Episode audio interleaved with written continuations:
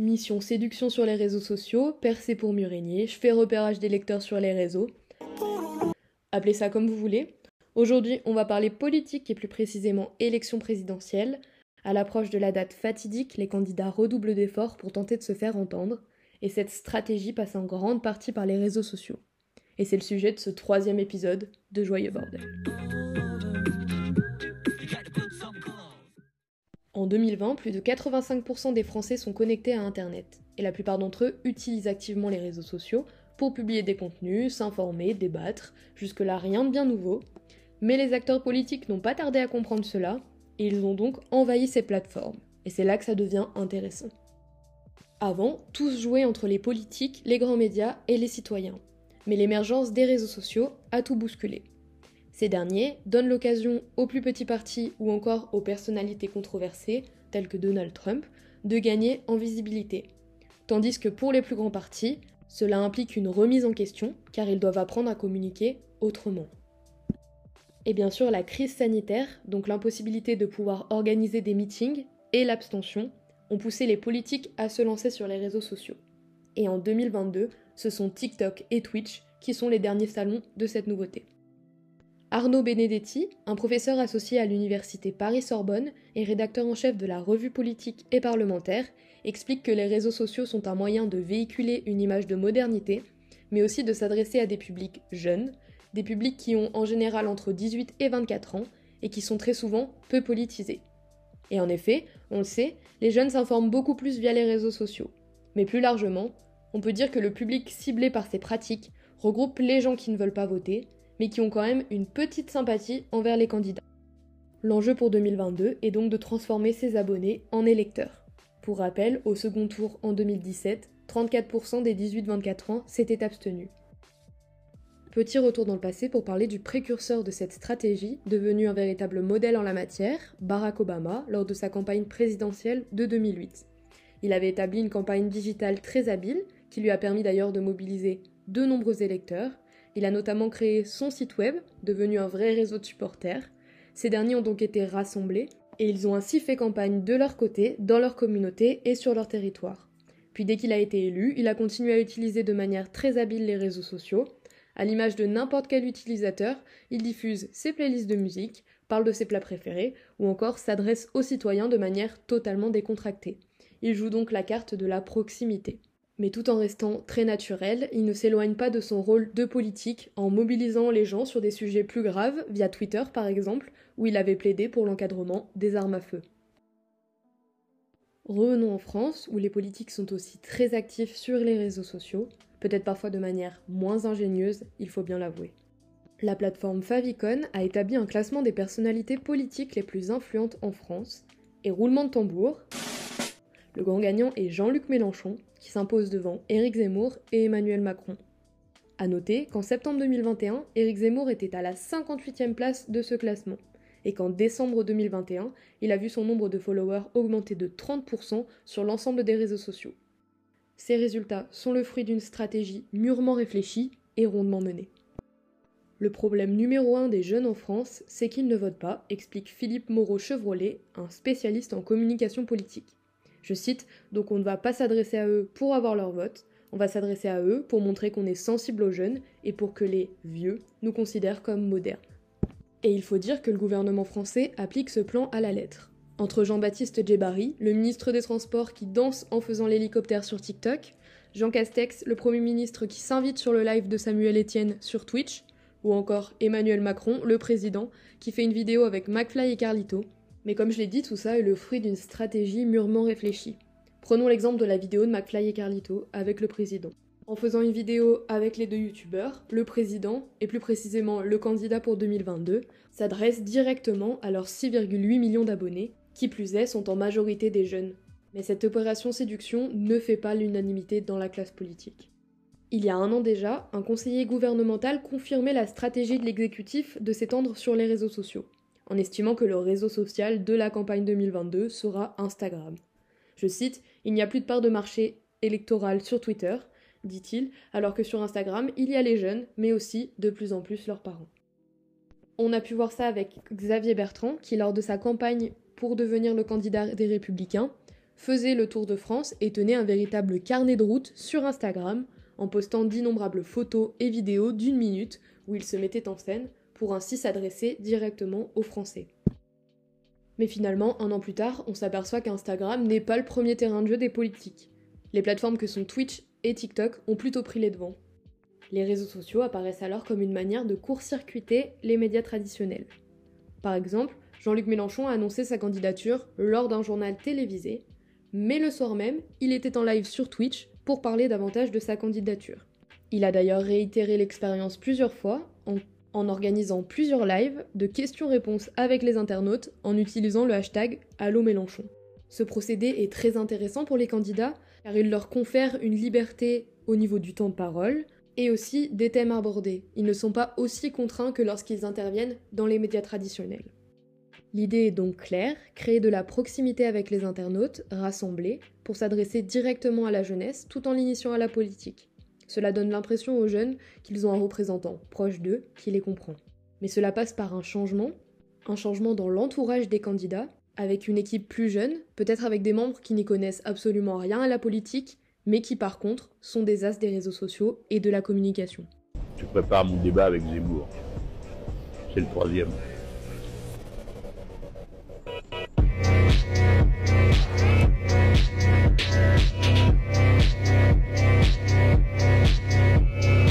Pense que vous aurez reconnu la voix du candidat de la France insoumise, mais je reviendrai sur cette vidéo virale dans quelques instants. On va maintenant parler du phénomène TikTok, ou du poly-TikTok, comme certains aiment l'appeler. 40% des utilisateurs de TikTok déclarent avoir moins de 17 ans, donc ces internautes techniquement ne pourront pas voter à la prochaine présidentielle, ce qui pose question sur la véritable stratégie des candidats en étant présents sur TikTok. Ce qui est sûr, c'est que grâce à ces courtes vidéos, les politiques offrent une autre image d'eux, plus accessible, plus décontractée qu'à la télévision, et donc loin de leur image de politique. Et cela passe par différents aspects, notamment le style vestimentaire, même si cela peut paraître complètement futile. Et le maître en la matière n'est nul d'autre que le président Emmanuel Macron. Il s'affiche souvent en polo, sans cravate, au contraire des autres candidats qui s'affichent en tenue classique. En plus, il se filme en selfie, bien loin des montages réalisés par les équipes de ses concurrents et il multiplie les références à la pop culture, plébiscitée par les moins de 30 ans, avec par exemple le manga One Piece ou encore le groupe de rap 47 Terres. Autre exemple, le candidat Jean-Luc Mélenchon, qui multiplie les références au rap marseillais en utilisant les sons en tendance.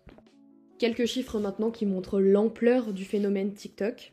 En janvier 2021, Eric Zemmour comptait 156 000 abonnés sur la plateforme, mais il enregistre une progression de 319% sur 4 mois. Ou encore la fameuse vidéo où Jean-Luc Mélenchon sirote son lait à la fraise en terrasse à l'aube de son débat avec Éric Zemmour, a été aimée par 989 000 personnes, mais surtout, elle a été vue par 7,4 millions de personnes. Côté followers sur TikTok, Emmanuel Macron est en tête avec 2,8 millions d'abonnés, suivi par Jean-Luc Mélenchon avec 1,7 million d'abonnés, et Marine Le Pen qui compte 365 000 abonnés. Plus loin dans le classement, on retrouve Fabien Roussel qui dispose de 1688 abonnés.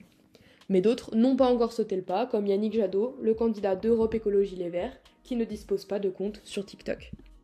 Ainsi, comme n'importe quel adolescent sur la plateforme, le désir des politiques est clair, percé. Pour cela, ils appâtent les internautes avec des vidéos qui sont totalement dans l'air du temps, et ça fonctionne grâce à certaines vidéos qui buzzent et donc agissent comme un tremplin pour le candidat. Mais ces pratiques comportent des inconvénients qu'il ne faut pas négliger. Arnaud Benedetti, explique que le risque, en utilisant ces plateformes de manière très active, serait de voir un peu plus leur image désacralisée dans une partie de l'opinion publique. Non pas celle auxquelles ils souhaitent s'adresser, c'est-à-dire les jeunes, mais plutôt ceux qui sont un peu plus âgés. En effet, cela pourrait générer une perte de crédibilité évidente auprès des plus âgés, qui plus est, se sentent généralement plus concernés par la politique. Donc on parle des jeunes comme principale cible de ces pratiques, mais alors, qu'en pensent-ils? D'après un sondage réalisé par Marmelade, un média plébiscité par les jeunes de 18-24 ans, 62% des sondés trouvent ridicule qu'un politicien fasse une vidéo avec des youtubeurs. Et 70% d'entre eux pensent que les politiciens n'ont pas leur place sur TikTok. Je cite, Les jeunes savent que la politique est quelque chose de sérieux et ne voient pas forcément d'un très bon œil des responsables politiques faire les mêmes challenges qu'ils pourraient faire dans leur chambre. Ils ne sont pas dupes et savent que c'est leur bulletin de vote qui est visé. Ce sont les propos d'Adrien Aversa, le fondateur du média. De mon côté, j'ai interrogé Méline et Yuen, deux jeunes de 19 ans, qui m'ont parlé de leur ressenti quant à l'apparition des politiques sur les réseaux sociaux. Mais déjà, vont-ils se rendre aux urnes le 10 et 24 avril prochain? Oui, bien sûr, je trouve qu'il est hyper important d'aller voter.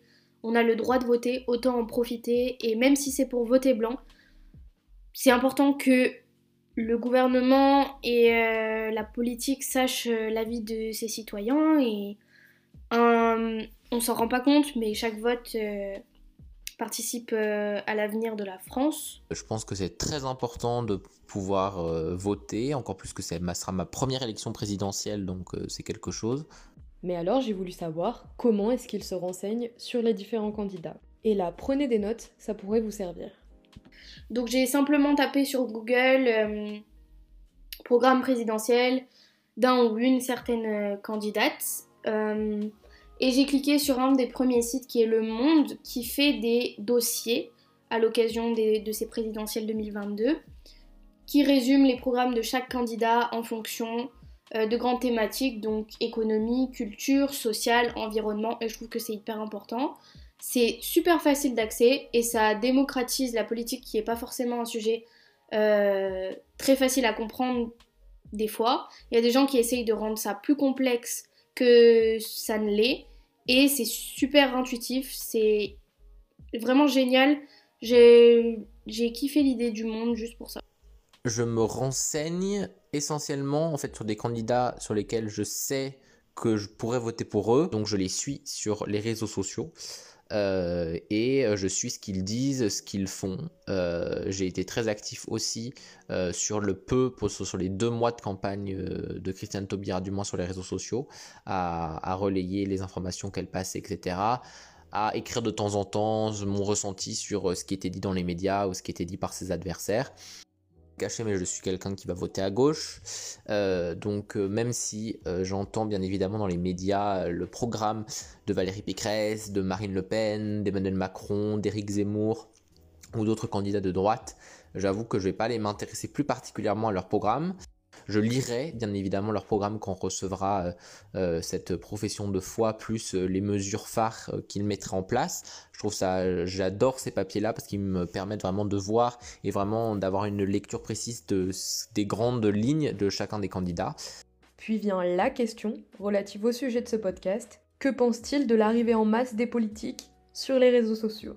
Je trouve que c'est très intéressant l'idée de Jean-Luc Mélenchon, il me semble, qui a trouvé l'idée en premier ou de sa team com plutôt, de communiquer sur TikTok. Justement, je pense que c'est une plateforme pas forcément faite pour la politique ou pas pour des candidats officiels comme ça de, de se mettre en avant dans le divertissement. Et justement, je pense que c'est l'effet voulu, l'effet buzz, l'effet tendance. Ils font beaucoup de tendances euh, actuelles et je pense que c'est fait exprès pour euh, paraître plus paraître plus jeune, plus en communication avec les jeunes, qui comprennent les jeunes, qu'ils essayent de d'atteindre plus, euh, plus de personnes, honnêtement. Euh. Et les propos de Méline montrent que la jeunesse n'est pas dupe, comme j'ai pu le dire avant. Les jeunes internautes sont bien conscients de la stratégie qui se cache derrière les vidéos des candidats, sur TikTok par exemple. Je pense qu'aujourd'hui, c'est normal que les candidats à la présidentielle et les politiques plus globalement se mettent sur les réseaux sociaux.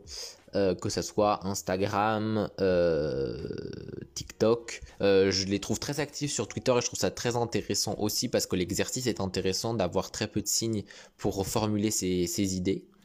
Mais en parallèle, je trouve ça aussi assez dérangeant parce qu'il n'y a pas ce médiateur que sont les médias. Donc aujourd'hui, ils vont encore dans les médias, mais on sait que les médias sont décriés par les Français et sont aussi euh, peu regardé par les jeunes, entre autres. Les réseaux sociaux, ça permet à la jeunesse de s'intéresser à la politique, ce qui est très bien. Mais en même temps, du coup, voilà, il n'y a plus de filtres. Et donc, on peut avoir une Marine Le Pen tout sourire euh, sur une musique euh, C'est joyeux la vie. Qu'est-ce que, qu'est-ce que mes idées sont bien? Je trouve que les réseaux sociaux, ça enlève la partie un peu qui fait peur de la politique, ou du moins la partie réaliste de la politique. je prends l'exemple aussi du ministre des Transports, Jean-Baptiste Djebari, qui je trouve est très bon en communication, mais est trop bon en communication parce que du coup il interagit avec les jeunes, il a un vocabulaire de jeunes, ce qui est assez dérangeant aussi pour un mec de plus de 30 ans. Et pour remédier à cette absence de filtre sur les réseaux sociaux ou encore cet aspect dérangeant, UN a une solution bien précise. Je pense que les, qu'il y a toujours besoin d'une analyse que les réseaux sociaux ne permettent plus. Et donc c'est là où ça sera intéressant que des médias en ligne, le, qui le font déjà, mais je pense que des brutes, euh, même des combini, des, voilà, des médias en ligne aujourd'hui qui sont très suivis, fassent vraiment de l'élection présidentielle un moment clé de leurs médias pour faire de l'analyse, pour euh, permettre aussi du débat peut-être. Je sais que par exemple Brut, ils ont fait pendant longtemps euh, ces analyses entre pour et contre quelque chose. Ils pourraient faire du débat entre deux, entre deux candidats. Donc je pense que c'est important que on s'intéresse à la jeunesse et que du coup les politiques aillent vers la jeunesse, mais je pense qu'aussi il faut revoir un peu comment est-ce qu'on fait tout ça, parce que sinon on va être trop dans euh, le show et, et peu dans les idées. On va se quitter sur ces belles paroles. Si vous voulez en savoir plus sur ce sujet, je vais vous faire comme d'habitude une petite recommandation. Je vous invite à aller lire les articles ou alors aller écouter Grégory Phillips sur France Culture, qui revient chaque vendredi sur l'activité des candidats à la présidentielle sur le net dans un dossier qui s'appelle 2022, une présidentielle sur les réseaux sociaux. Je tiens à remercier Méline et Yuen qui ont tous les deux accepté de répondre à mes questions. J'espère que ce podcast vous a plu. Joyeux Bordel est maintenant sur Twitter. Je vous invite donc à me suivre pour être au courant de toutes les petites surprises qui vont bientôt arriver. Et je vous dis à bientôt pour un nouvel épisode de Joyeux Bordel.